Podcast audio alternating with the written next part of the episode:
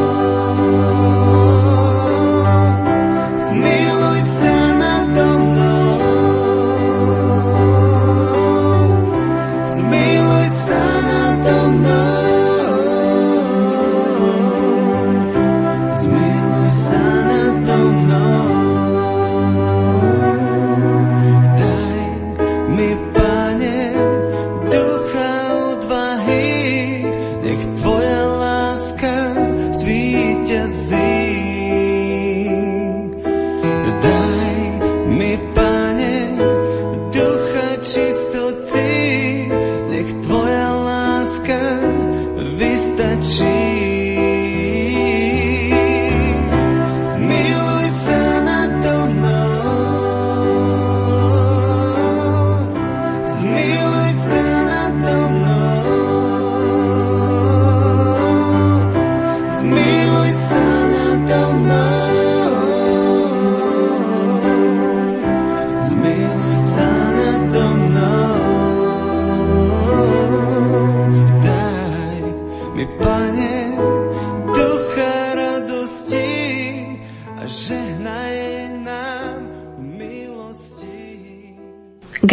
Generácia jeho rovesníkov, blížiacich sa k 90 sa pomaly z roka na rok vytráca. Mnohí z tých, ktorí ho osobne poznali, spolupracovali s ním, študovali s ním, už nie sú medzi nami, aby pridali svoju kvapku do studničky spomienok. O to vzácnejšie vyznieva svedectvo tej, ktorá bola po jeho boku v manželstve 54 rokov. Pani Sonia Lesniaková prežila po boku svojho manžela vzrušujúce tvorivé obdobia, ale aj obdobia trpkého nečasu, keď režim jej manžela označil za nepriateľa. Práve jej svedectvom otvárame reláciu a ona najprv načiera do obdobia, keď sa s manželom zoznámili. V oktobri roku 1950 sme sa s manželom zoznámili a Ružnicová pána Mária práve na svoj sviatok pred desiatimi rokmi ho oslobodila z ťažkej choroby. V roku 1950 som prišla z Košic do Bratislavy študovať na Filozofickú fakultu Univerzity Komenského. Jeden oktobrový večer šla som z Ružencovej pobožnosti v jezuitskom kostole na skúšku univerzitného recitačného súboru. Cítila som, že niekto za mnou stále kráča. Nenapadlo mi nič múdrejšie ako to, že kto si ma špehuje a na fakulte udá, kde som bola. Po niekoľkých minútach som sa obzrela a poznala tvár študenta vyššieho ročníka, tiež člena recitačného súboru. Keď sa nám pohľady stretli, oslovil ma. Aj ty si bola tmáric? Veľmi ma potešilo, že v súbore je človek s tmárským svetonázorom. Len neskôr som sa dozvedela, že tento rodák z Levoče bol na gymnáziu prefektom Marianskej kongregácie a redaktorom je samizdatového časopisu Vzlet. Najprv sme sa stretávali len na skúškach súboru. V máji nasledujúceho roka sme začali spolu chodiť a v júli roku 1952 bola v Košiciach svadba. Sobášiť nás mal mladý kňaz Vojtech Jenčík, ktorý niekoľko rokov pri Košickom dome svätej Alžbety viedol stredka pre stredo vysokoškolákov, na ktorým som sa aj ja počas gymnáziálnych štúdií zúčastňovala. Bohužiaľ, 6 týždňov pred našou svadbou pre svoje prílišné a prihorlivé kňazské aktivity medzi košickou mládežou bol zatknutý. Z vyšetrovacej väzby v mučeníkoch nám napísal krásny list. Dodnes si pamätám jeho hlavné posolstvo, aby sme svojim životom vždy čo najlepšie prezentovali Krista, lebo bez neho nie je trvalého šťastia. A aby sme si vždy uvedomovali, že len Kristus môže urobiť človeka človekom a manželstvo manželstvom. Celých 54 rokov spoločného života sme sa podľa svojich možností a síl usilovali plniť tento odkaz. V jeho duchu sme vychovali syna i dceru a oni ho teraz odovzdávajú ďalej vo svojich rodinách.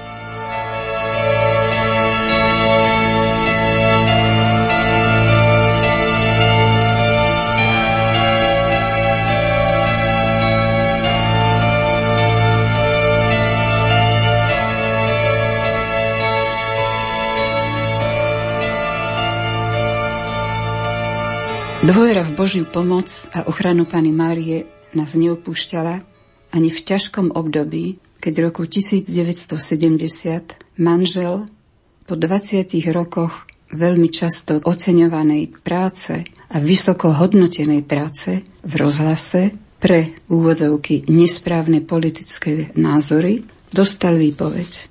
Naša cerka mala vtedy pol roka. Vo výpovedi datovanej 30. januára 1970 je ako dôvod núteného odchodu uvedené pretože neplníte kritéria, ktoré sú predpokladom na aktívnu angažovanú publicistiku v duchu súčasných uznesení strany. V období do augusta 1968, ale aj po ňom, zaujímali ste nesprávne politické postoje, a tak ste porušili socialistický spoločenský poriadok, čím ste stratili potrebnú dôveru na to, aby ste mohli byť zamestnaní i naďalej v Československom rozhlase. Pani Sonia Lesňáková ďalej pokračuje. V sprievodnom liste k výpovedi bol hodnotený ako najkvalifikovanejší pracovník, jediný, ktorý v ČSSR na rozhlasovú tému titul kandidát vied. Potom pracoval v rôznych inštitúciách, vždy spätých s kultúrou, literatúrou či umeleckým slovom. Prvé pracovisko bol z slovenských spisovateľov a vtedy ho začala sledovať EŠTB a pozývať na stretnutia do cukrárny a kaviarní. V jej zväzkoch pod číslom 45 346 je najprv zapísaný ako osoba pozorovaná ale končia ako osoba nepriateľská. Odmietol s ňou spolupracovať, neudával svojich kolegov a spolupracovníkov. Po rehabilitácii roku 1990 bolo jeho aktivít mnoho a boli rozmanité. Niekoľko týždňov pracoval v redakcii katolických novín a patril medzi zakladateľov redakcie náboženského vysielania v rozhlase. Aj dnes opatrujem text jeho relácie Bratislavský Veľký piatok. Jeho spoluautorom bol Anton Svalecký, človek bez skúseností s rozhlasovou tvorbou. On dodal množstvo materiálov dokumentárneho charakteru, rôznych komentárov, z ktorých potom spolu s manželom robili výber, zostavu, ale manžel dokombinoval sprievodný text, sprievodnú hudbu a zorganizoval nahrávanie. Preto relácia nemá iného režiséra. Vysielala sa 25. marca 1990 v deň druhého výročia tejto významnej udalosti v Bratislave. V rokoch 1990-96 pôsobil manžel najprv ako redaktor, neskôr ako šéf-redaktor kresťansko-demokratického mesačníka Bratislavské listy, ktoré predtým ako samizdat vydával Jan Čarnogurský. Neskôr bol ich názov pozmenený na listy časové a nadčasové.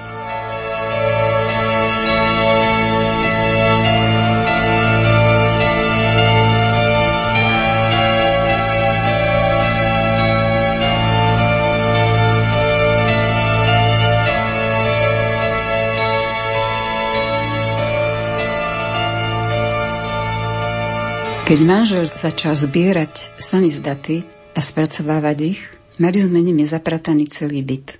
Pamätám si Veľkú noc roku 1997. K listom z podzemia sme robili dva registre. Register mien a rôznych názvov.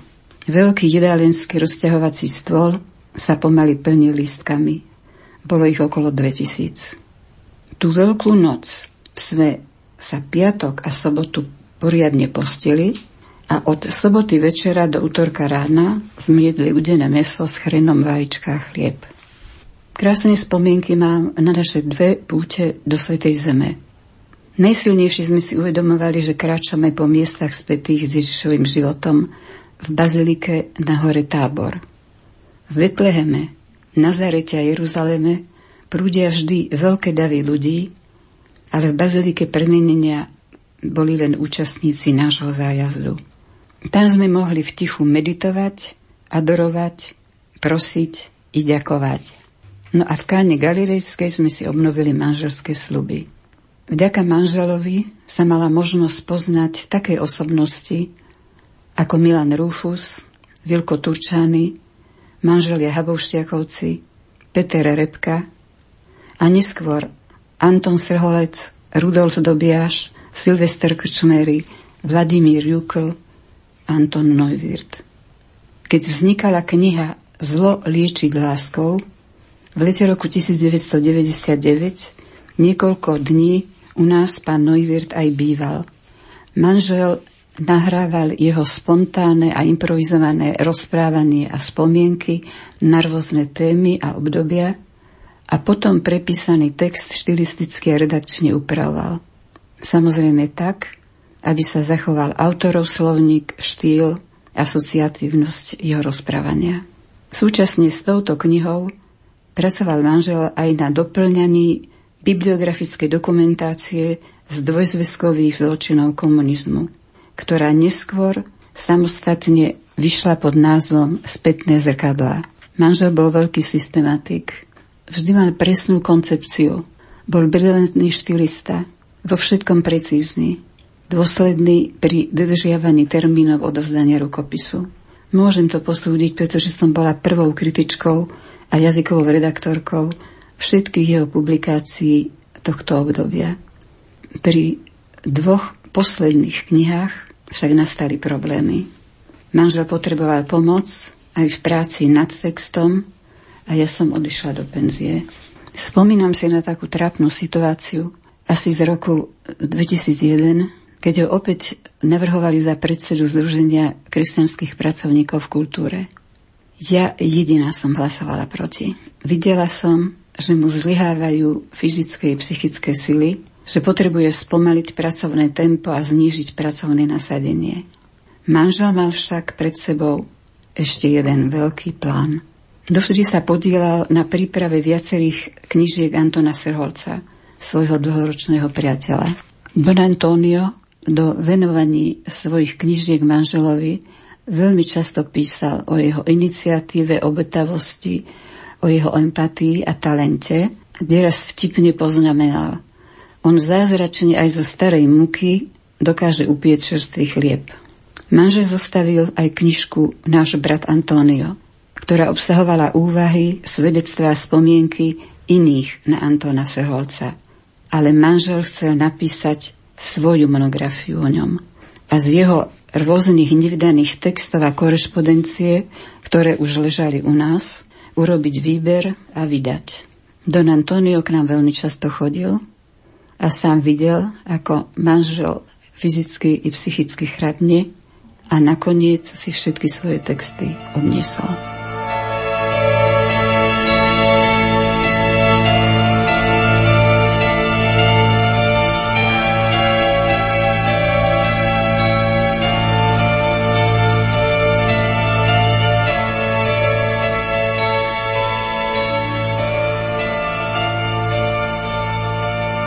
Po prežitých peripetiách sa Rudolf Lesniak dočkal aj satisfakcie. Jeho manželka v tejto súvislosti pripomenula.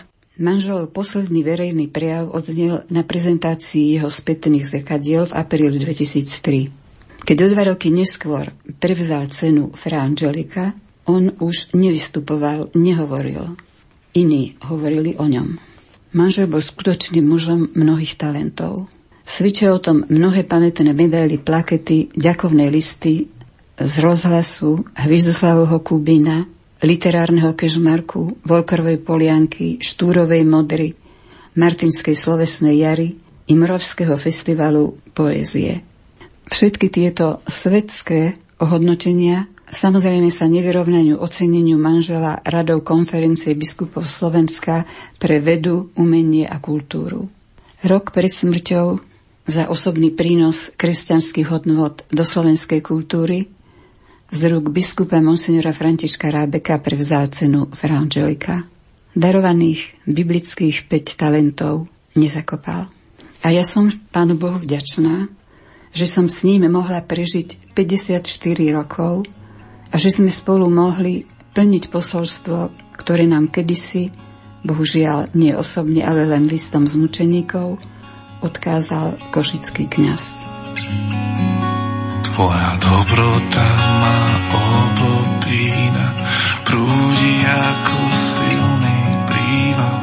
Pokúšam sa spoznať dôvod, netuším, poznám pôvod.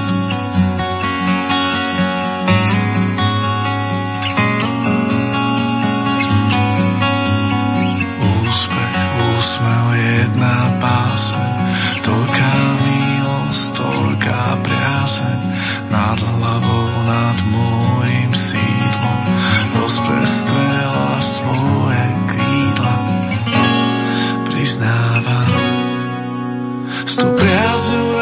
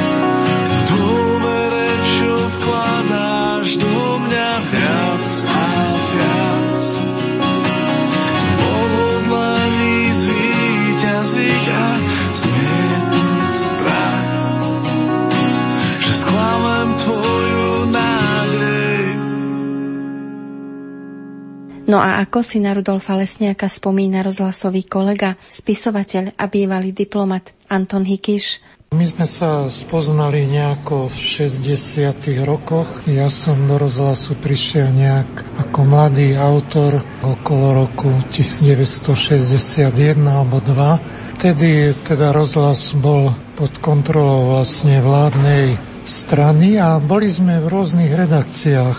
Rudo Lesňák bol v redakcii tedy ešte na Zochovej ulici, to bola hlavná redakcia spravodajstva, tam v nejakom oddelení kultúry, ja už sa presne nepamätám. A ja som bol zas mladý pracovník literárno-dramatickej redakcie.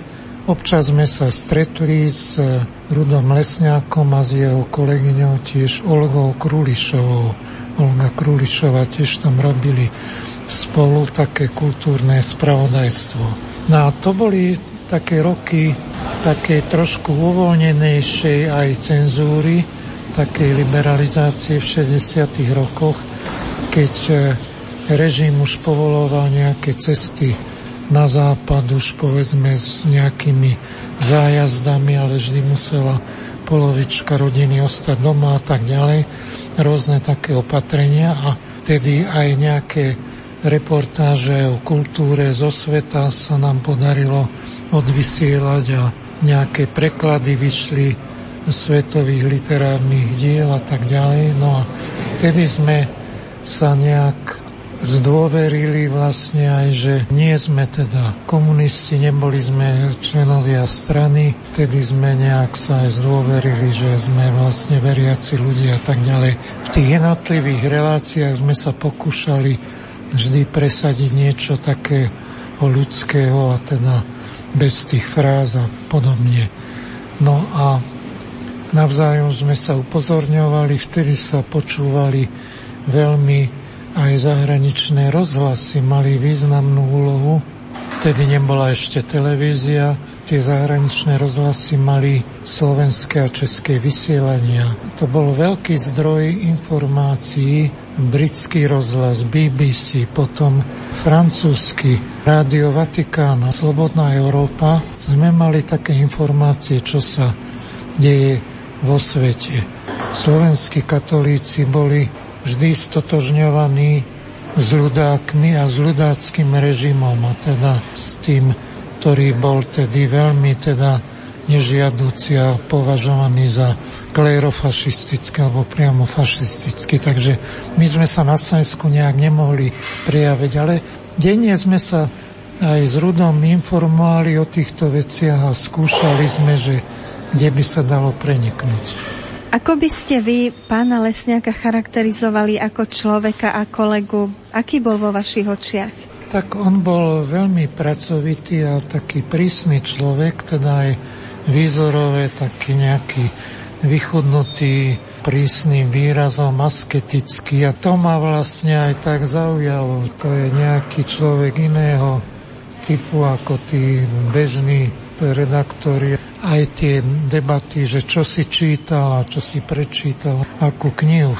Bol taký však významný francúzsky katolický spisovateľ François Moria. Takže o týchto knižkách sme sa pokúšali aj nejak debatovať, aj dostať ich do vysielania, ale keď sme boli napísali, že to je katolický autor, tak to nám nepustia šéfovia, takže sme napísali niečo iného. Pán Hikiš, v čom vy dneska vidíte aj s odstupom času prínos toho, čo pán Lesniak zanechal v tej jeho tvorbe? No hlavný prínos bol v tom, že on bol teda vtedy v tej redakcii spravodajstva a to bolo veľmi sledované, však tedy neboli iné rozhlasy, bol len štátny rozhlas. A jemu sa podarilo teda v koncom 60. rokov a v tom roku 68 dostať do vysielania veľmi mnohé smelé relácie, ktoré kritizovali vlastne ten komunistický režim, Stalinové praktiky a toto všetko nezdravé a vyzývali ľudí, aby sa nedali a dodávali ľuďom odvahu. Takže my sme to robili na poli literatúry, on to robil spravodajstve, ktoré bolo ešte viac sledované. To si tie rádia ráno alebo na obec zapínali milióny ľudí, takže to bola veľmi dôležitá misia, že on vlastne využil to okienko slobody, ten pol druhá roka tej slobody na to, aby nebojácne a ako nekomunista, alebo ostatní stále hovorili len o socializme, o zlepšenom socializme. My niektorí nekomunisti sme hovorili o tom, že my chceme nový štát československý, demokratický, žiadne také, že kde by vládla len jedna strana, aby tam boli aj viaceré strany, aj možnosti opozičných strán a to nám najviac vytýkali, že sme chceli rozvrátiť vlastne tento štát. To bola jeho najväčšia zásluha podľa mňa a že sa vlastne aj nebal potom aj priznať, že je veriaci človek aj v tých viacerých reláciách tomu nikto nevezme. Zmiluj sa Bože nado mnou pre svoje milosrdenstvo a pre svoje veľké zľutovanie znič moju neprávosť. Úplne zmi zo mňa moju vinu a oči zma od hriechu. Vedomý som si svojej neprávosti, a svoj hriech mám stále pred sebou. Proti tebe, proti tebe samému som sa prehrešil a urobil som, čo je v tvojich očiach zlé. Aby si sa ukázal spravodlivý vo svojom výroku a nestranný vo svojom súde. Naozaj som sa v neprávosti narodil a hriešného ma počala moja mať. Ty naozaj máš záľubu v srdci úprimnom a v samote mi múdro zjavuješ. Daj, aby som počul radosť a veselosť a zaplesajú kosti, ktoré si rozdrvil. Odvráť svoju tvár od mojich hriechov a zotri všetky moje viny. Bože, stvor vo mne srdce čisté a v mojom vnútri obnov ducha pevného. Navráť mi radosť Tvojej spásy a posilni ma duchom veľkej ochoty. Pane, otvor moje pery a moje ústa budú ohlasovať Tvoju slávu. Veď Ty nemáš záľubu v obete, ani žertvu nepríjimaš odo mňa. Obetou Bohu milou je duch skrúšený, Bože, Ty nepohrdáš srdcom poníženým. Ako ste už počuli, Rudolf Lesniak bol autorom početných literárnych a umelecko-publicistických relácií v rozhlase, ale aj scenáristom a režisérom programov Stretnutie s autormi na viacerých ročníkoch Slovesnej jary v Martine, Volkrovej Polianky, Hviezdoslavovho Kubína či Štúrovej Modry. Ako člen poroty pôsobil aj na Moravskom festivale poézie, kde bol prvým slovenským zástupcom. Knihy, ktoré vyšli z jeho pera, ponúkajú úctyhodný pohľad na jeho tvorbu, záber, rozhľad i všestrannosť. Z publikácií spomeňme napríklad zábavno-poučné rozhlasové kompozície, literatúru medzi ľuďmi, umelecký prednes, umenie živého slova, súborový prednes detí, horizonty čitateľskej kultúry, už spomenuté listy z podzemia, knihu Náš brat Antonio, ale tiež čitateľskú recepciu literárneho diela alebo aktuálne otázky knižného trhu. Téma slova, jazykového prejavu a kultúry i prednesu boli záležitosťami jeho srdca. Jeho odbornosť dokladá aj ukážka z knihy Umenie živého slova, vydanej v roku 1980 vo vydavateľstve Veda, kde k téme Slovo, hlas a tvorba napísal. Pripomenie nám to jeho žiačka Eva Žilineková. Keď používame jazyk v každodennom živote, zvyčajne si uvedomujeme len bezprostredný a vecný význam slov a vied. Tak sa rozprávame so známymi, čítame noviny, píšeme listy, Počúvame hlas z rozhlasu alebo televízie. Pritom si spravidla nevšímame spôsob vyjadrenia, výber slov, voľbu výrazov a ich významových odtienkov, to bôž možných prenesených významov slovného vyjadrenia. Trochu menej to platí o ústnom jazykovom prejave, pri ktorom podstatná časť slovného významu i výrazu sa vyjadruje často spôsobom hlasového podania, intonáciou vety, dôrazom na určitom slove, intenzitou alebo tempom prejavu a tak ďalej. Keď si tieto veci všimneme a uvedomíme, otvorí sa nám pohľad pod povrch slov, dovnútra hovoriaceho, do sveta ľudských povách. Aj z takého laického pozorovania je zrejmé, že ústnosť jazykového prejavu je hlavným zdrojom pôsobivosti živého umeleckého slova. Už citovaný starorímsky majster slova dobre vedel o schopnosti reči skrývať a zároveň odhaľovať vnútro človeka, o umení naznačovať i dokumentovať, zobrazovať i usvedčovať, zaznamenávať i sprostredkovať jeho myšlienky, city, rozhodnutia. Vynájdením kníh tlače získalo slovo nepomerne širšie možnosti sprostredkovať spomínané dispozície reči. Tlačené slovo sa stalo bázou myšlienkovo najvýznamnejšej oblasti umeleckej tvorby – literatúry. Tlačená podoba literatúry však nemala redukovať reč na textový záznam, ani umrtviť živú formu hovoreného slovesného umenia, zakliať ju do konzervovaného tvaru neživých litier. Reč je viac než iba dorozumievací prostriedok. Najmä živý, ústne realizovaný jazykový prejav je súčasne určitým pohľadom do psychiky hovoriaceho, sprítomňuje ho. Francúzsky básnik Tristan Cara konštatuje, že ľudský hlas je hrou slov a zvukov, ktorá dokáže vyjadriť celú škálu prejavov, postojov a vnútorných situácií človeka. Hovoriaci človek odhaľuje intimné stránky svojej osobnosti. Docentka Eva Žilineková, interpretka predchádzajúceho textu, je jednou zo žiačok Rudolfa Lesňáka.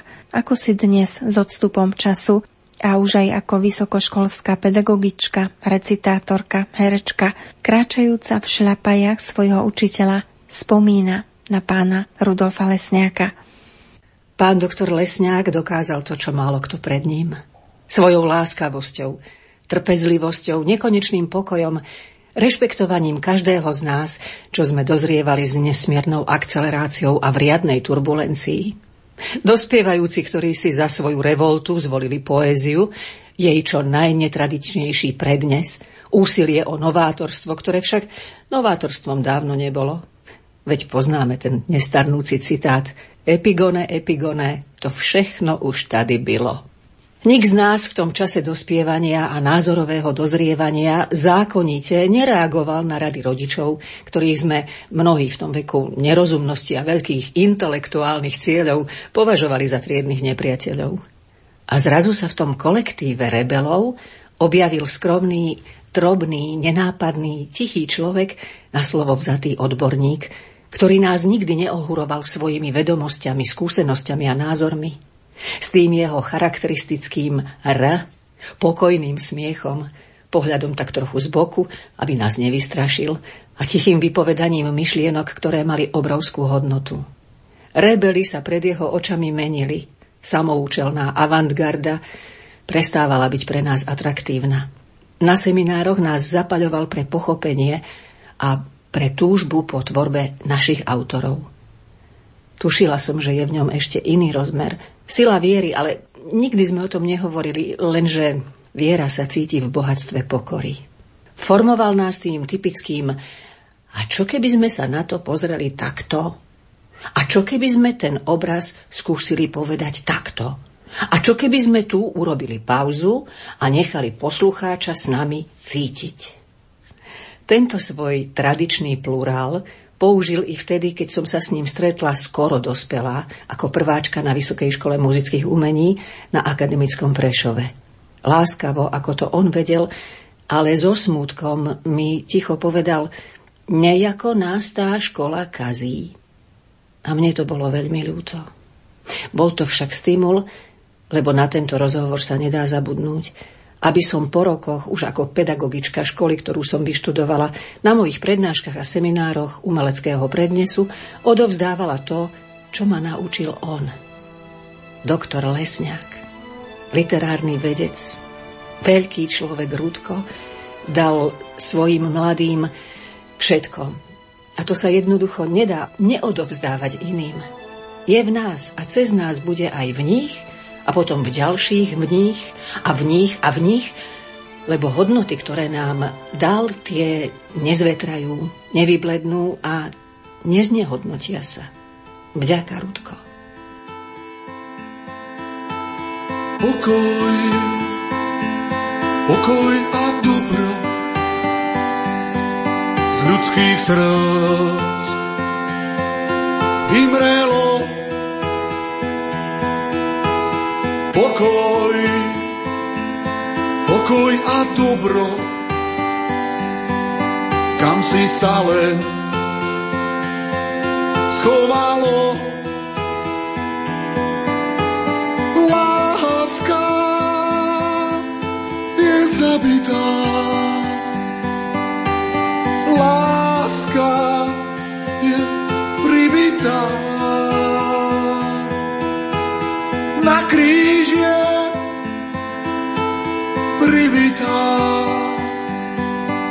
našich srdciach zabitá. Pokoj, pokoj a dobro z tohto sveta vymizlo. Pokoj, pokoj a dobro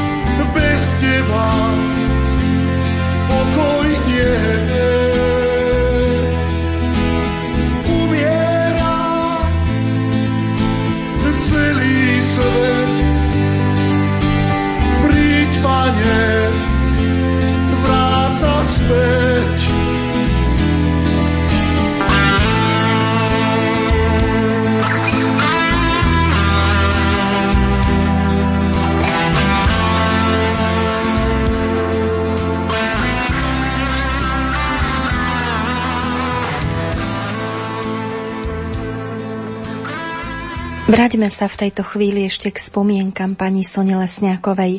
Dovolila nám totiž nahliadnúť do rodinného zázemia. Odpovedala nám aj na otázku, kde manžel čerpal silu a energiu na množstvo aktivít, o ktorých sme už hovorili. Myslím, že také plné nasadenie už mohol získať tým, že pochádzal z rodiny z deviatich detí, kde sa teda fyzicky veľmi veľa pracovalo na poli. Isté si túto pracovitosť preniesol aj do Bratislavy na štúdia a mohol využiť v oblasti, ktorú mal rád v rozhlase.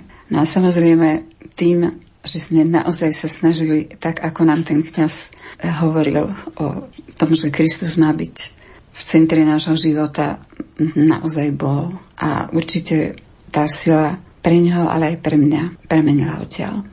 Keď sa vy dnes pozeráte s odstupom tých desiatich rokov od jeho skonu na to zanechané dielo, ktoré tu zostáva, čo vy sama považujete možno za to najdôležitejšie jeho dielo a ktoré bolo také najnáročnejšie, ktoré mu vzalo najviac času? Určite to boli listy z podzemia. Bolo toho naozaj veľa materiálu. Tak ako som povedala, mali sme nimi plný byt.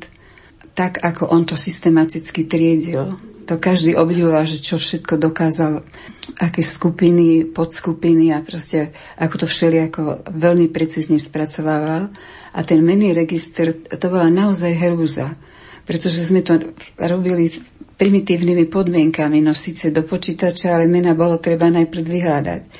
A fakt som vtedy nič nevarila. Fakt sme jedli chlieb s mesom, pretože nebol na to čas, bol konečný termín odozdania práce. Toto bola snad najtežšia práca a druhé bolo zlo liečiť láskou. Určite si on najviac cenil listy z podzemia a zlo liečiť láskou. Bolo treba ukázať to jeho koncepčné myslenie, tú jeho systematičnosť, ako kde čo utriediť. A to som sa aj od neho nenaučila.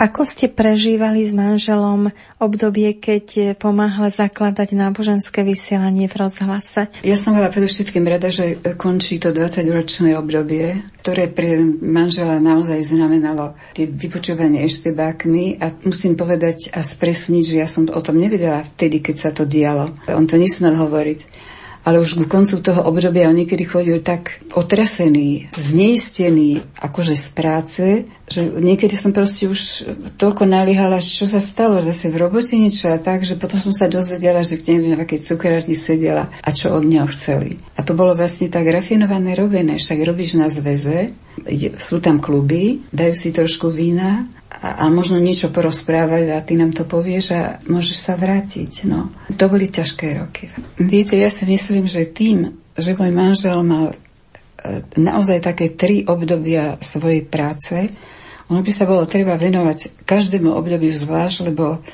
oni neveľmi spolu súvisia. Tá práca v rozhlase s množstvom nových relácií, za to bol v metodickom kabinete viackrát vyznamenaný, že, že prinášal nejaké novum, čo už ja ako teda literárny historik som tomu nie veľmi rozumela a nemohla som ani s ním veľmi na tú tému byť rovnocenným partnerom. Čiže jeho by bolo treba hodnotiť zvlášť ako pracovníka rozhlasu do Vyhadzeva, zvlášť tie veci, ktoré vznikali v 70. a 80. rokoch, lebo myslím, že to pán Rankov má napísané, že Niektoré veci sa tak ani dnes nerobia.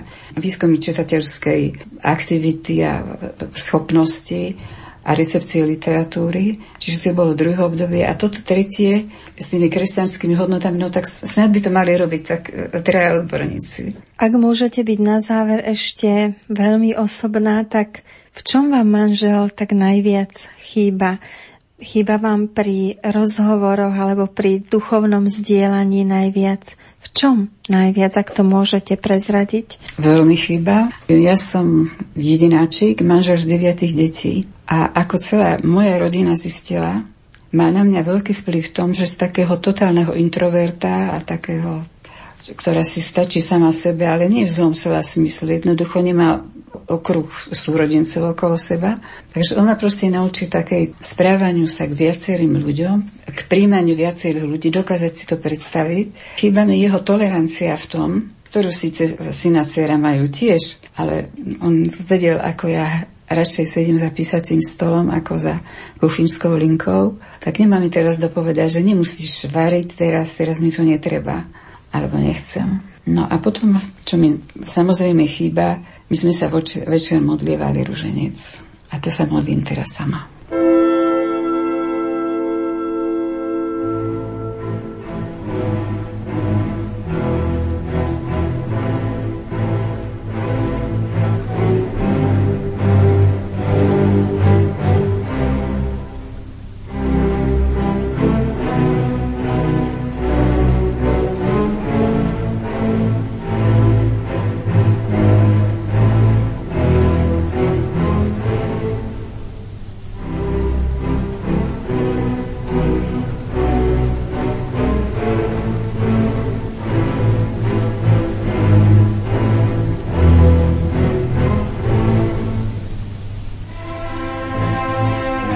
Poslucháči, v tejto chvíli končíme naše rozhlasové spomínanie na literárneho vedca, redaktora, publicistu a zakladateľa náboženského vysielania vo verejnoprávnom rozhlase po páde totality pána Rudolfa Lesniaka.